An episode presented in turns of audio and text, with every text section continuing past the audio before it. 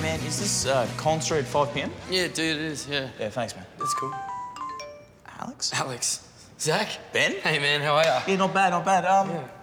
Have you seen Alex? No, I haven't. I'm waiting here. Apparently, she's taking me on some journey. Yeah, through time and history. Yeah, that one, yeah. that sounds like Alex. Yeah.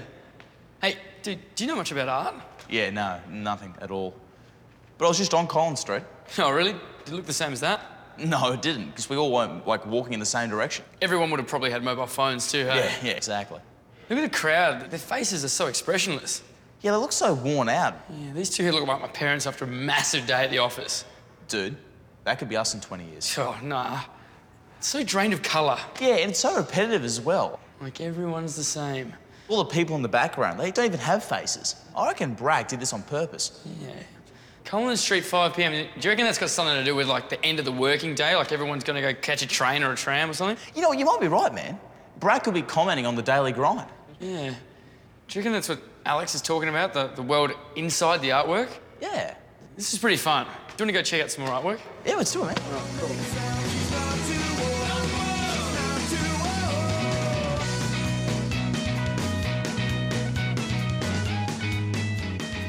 Dude, that has got to be the Harbour Bridge. Sydney's coat hanger. Yeah, but it doesn't even look completed yet. It must be a pretty old painting.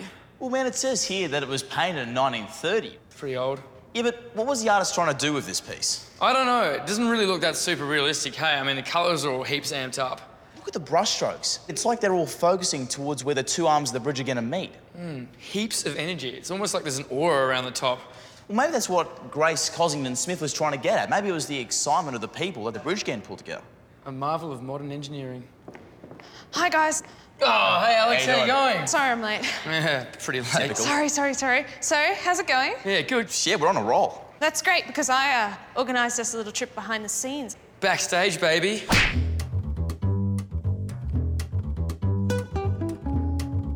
This is something really special. Whoa. It's Max Dupain's The Sunbaker. Wow.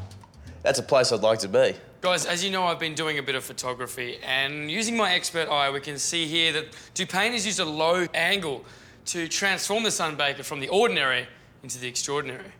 Yeah, right there, mate. Because look, if you took away like the head and the hand, it looked like this massive pile of stone, like a mountain. Well, that's one of the things I love about art. It can give you a completely different way of seeing things. But what is that? This is by artist Patricia Piccinini. I don't know, but it looks like art can take us into other worlds as well. Other worlds, or maybe the future of our own. It kind of looks cute and creepy at the same time. Check out the kids. They don't even look scared of it, they just look curious. Now, there's a German print I really want to show you, but it's in the International Collection on St Kilda Road. Let's go. Sweet. Wunderbar.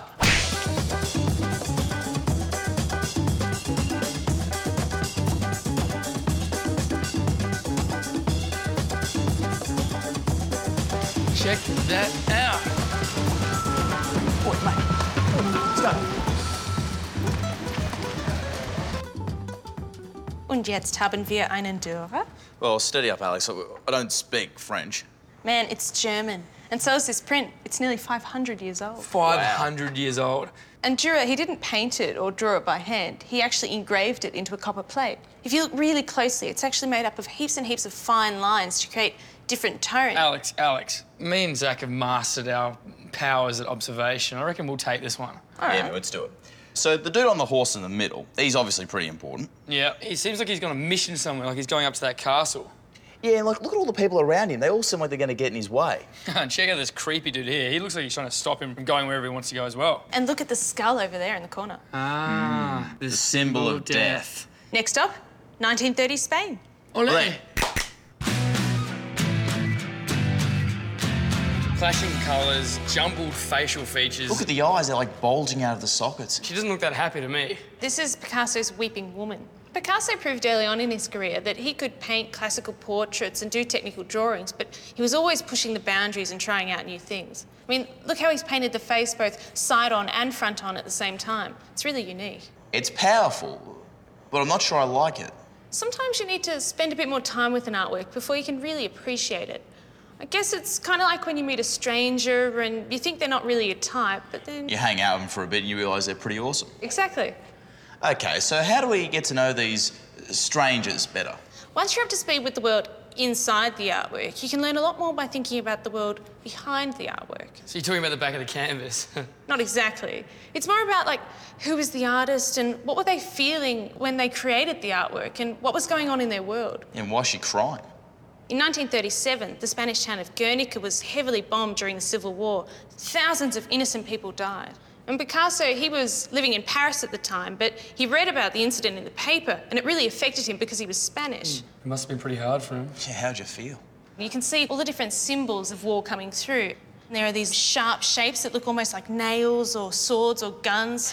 You can see that she's actually enclosed in this grey, cold space. It's like war has trapped her. So you could say that this is Picasso's response to the horrors of war. Yeah, absolutely. But then on another level, it's really quite personal because the woman in the painting is thought to be modelled on his partner at the time, who was Dora Maar. She was very beautiful and very clever. I'm guessing he's definitely used a bit of artistic license with the features that there. Yeah, just a bit. But they were together during both the Spanish Civil War and World War II. Troubled times. Well, their relationship was pretty troubled as well. So on one level, it's Picasso's reaction to war, and on another, it's pretty personal. Yeah. Yeah, it's growing on me. Well, that's Mm. great. I'm going to have a look at an exhibition downstairs. Why don't you two have a look around and I'll meet you back in an hour. You lead the way. We got the bomb sound, sound. We keep it underground. When we drop it on ya, we're the livest performers. We stay heated, give you what you need.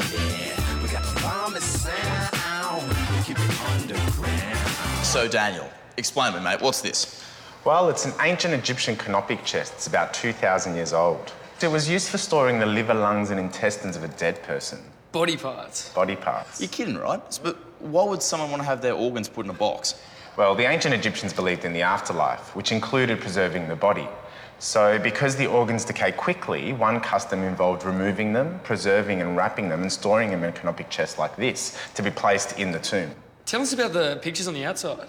Well, the image on the front is actually the owner of the chest kneeling in front of Osiris and his son Ra, two very significant gods of the afterlife. And the writing on the front? The writing is actually a prayer for the owner written in hieroglyphics. I thought it was a postal address. Yeah, Destination afterlife. Yeah, not quite, no. But you know what, guys? You can learn a lot about different cultures through artifacts. And if you find this interesting, you might like to have a look at the hollow log coffins in the Australian Indigenous collection. Yeah, right. Yeah, we, we've been to the Australian section, but we haven't actually checked out the Indigenous part yet. Do you want to go do that? yeah, let's give it a go. Awesome. Thanks, Sweet, I appreciate dude. that.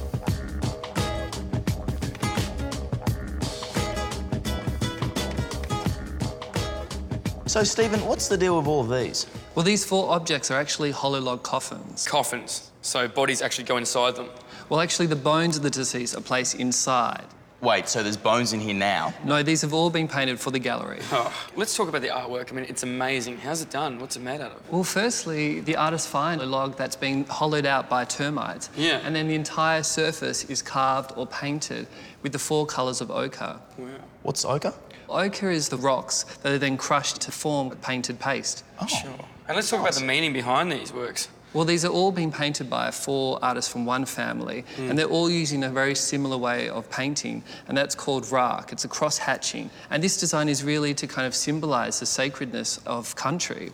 And it's also a way to connect people to their country when they pass on.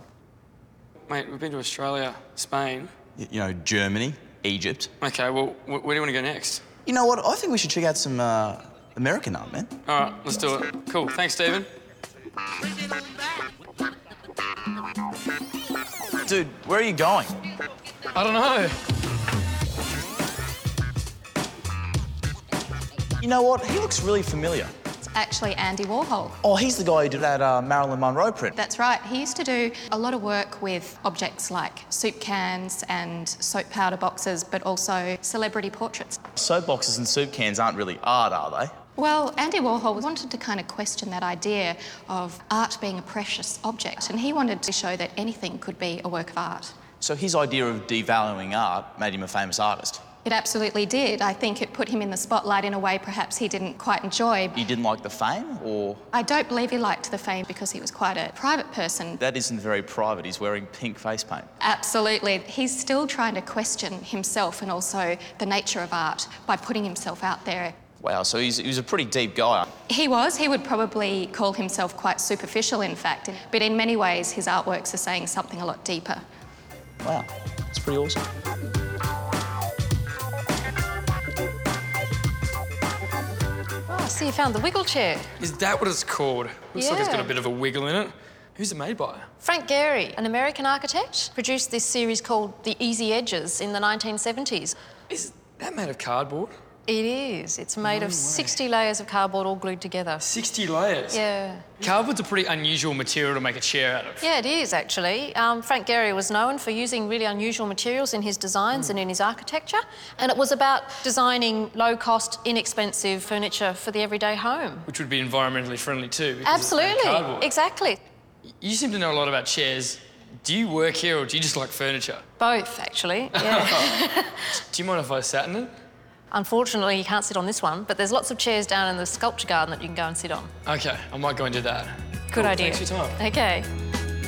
Have you seen Ben? I thought he was with you. Oh, here we go.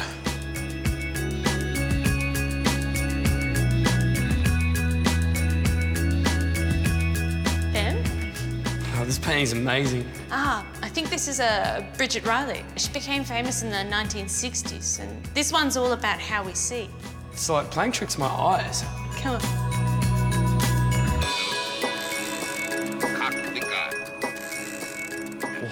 It's huge. It's called The Banquet of Cleopatra. Yeah, So that must be Cleopatra. yeah. It's by one of the great masters, Tiepolo. What's the story there? Cleopatra was the queen of Egypt, and Mark Antony was a Roman general. He'd been sent to Egypt after it was conquered, and this scene is about a famous bet. I know the story you're talking about. Was this the famous bet where Mark Antony got invited to a feast by Cleopatra? And Cleopatra knew that he was a bit of a fancy sort of guy, so she tried to outdo him with this feast. So she rides down the river on this massive boat with golden oars. She arrives at the feast and she bet him this would be the most extravagant feast of all time. And she won the bet by dropping that earring into a glass of vinegar and downing the lot. She dropped that and drank it. that must have been one expensive drink. Yeah, and one really bad tasting one as well. Yeah, but the picture, it's not just about the bet. It also shows the moment when Mark Antony and Cleopatra meet for the first time and fall in love. So, this is meant to be set in the 1700s, right? I thought Cleopatra lived 2,000 years ago. Yeah, well, Tiepolo, he's used the story of Mark Antony and Cleopatra to actually make a comment on his own time. Venice in the 1700s was a place of sometimes serious decadence and luxury. So what you're saying is that Tiepolo could see the link between the world he lived in and the world that the Egyptians lived in. Yeah, which brings us to a really interesting point. I mean, we've been thinking a lot about the world inside the artwork. And the world behind the artwork. Well, there's one other way of looking at artworks by thinking about the way they've been received in the world since their creation. Oh, like who's owned it? Yeah, Yeah, and where it's been like shown. and how have different societies reacted to it. I guess it's what I like to think of as the world in front of the artwork. Gallery conservators think that this work was actually folded in half before it had fully dried. Well, they had to pack it up somehow because they were going to transport it by horse all the way across the mountains to Dresden, which is now in Germany. Well, from Venice to Dresden. Yeah. How far would that have been? Oh, about 631 kilometres to be precise, Jack. You amaze me.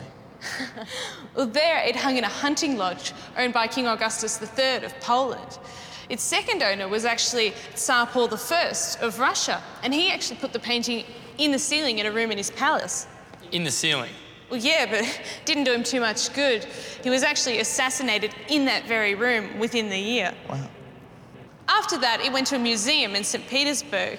But when there was a radical change of government in Russia, the new leaders decided they didn't really like the painting's themes of extravagance, so they sold it.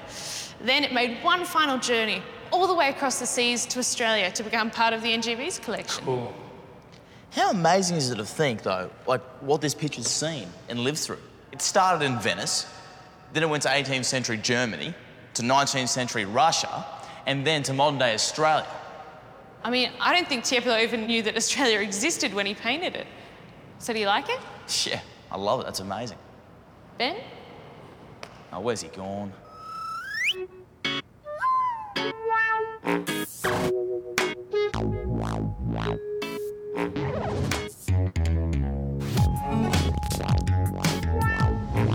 Maybe he went back to the water wall. Shit, he's probably fallen in the mud. Wait, guys, guys, guys, come check this out now. Come on, quick. Here we go.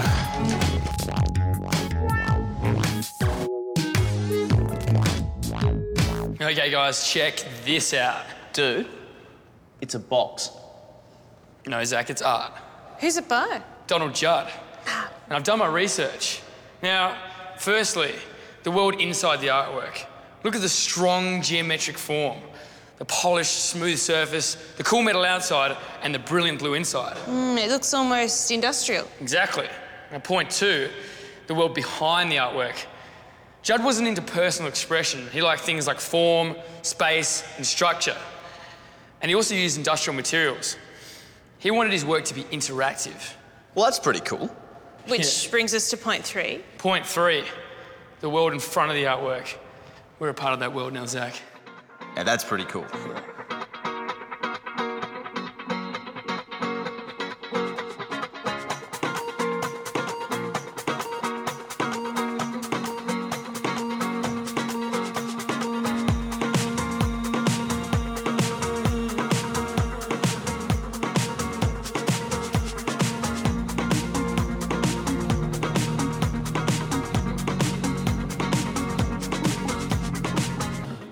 You know, there's something pretty amazing about seeing all those artworks in the flesh.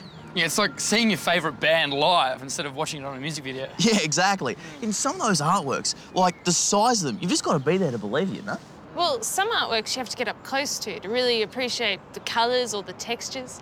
You know, it's pretty cool to realise that we're now part of that world in front of the artwork. It's almost like we're making history. Yeah. Well, what we've seen, it's really only a tiny proportion of the collection. Well, what are we waiting for, guys? Let's go check it out. Pleased to meet you. You opened up my eyes. Let me know what's inside. Wanna know you. Wanna redesign you.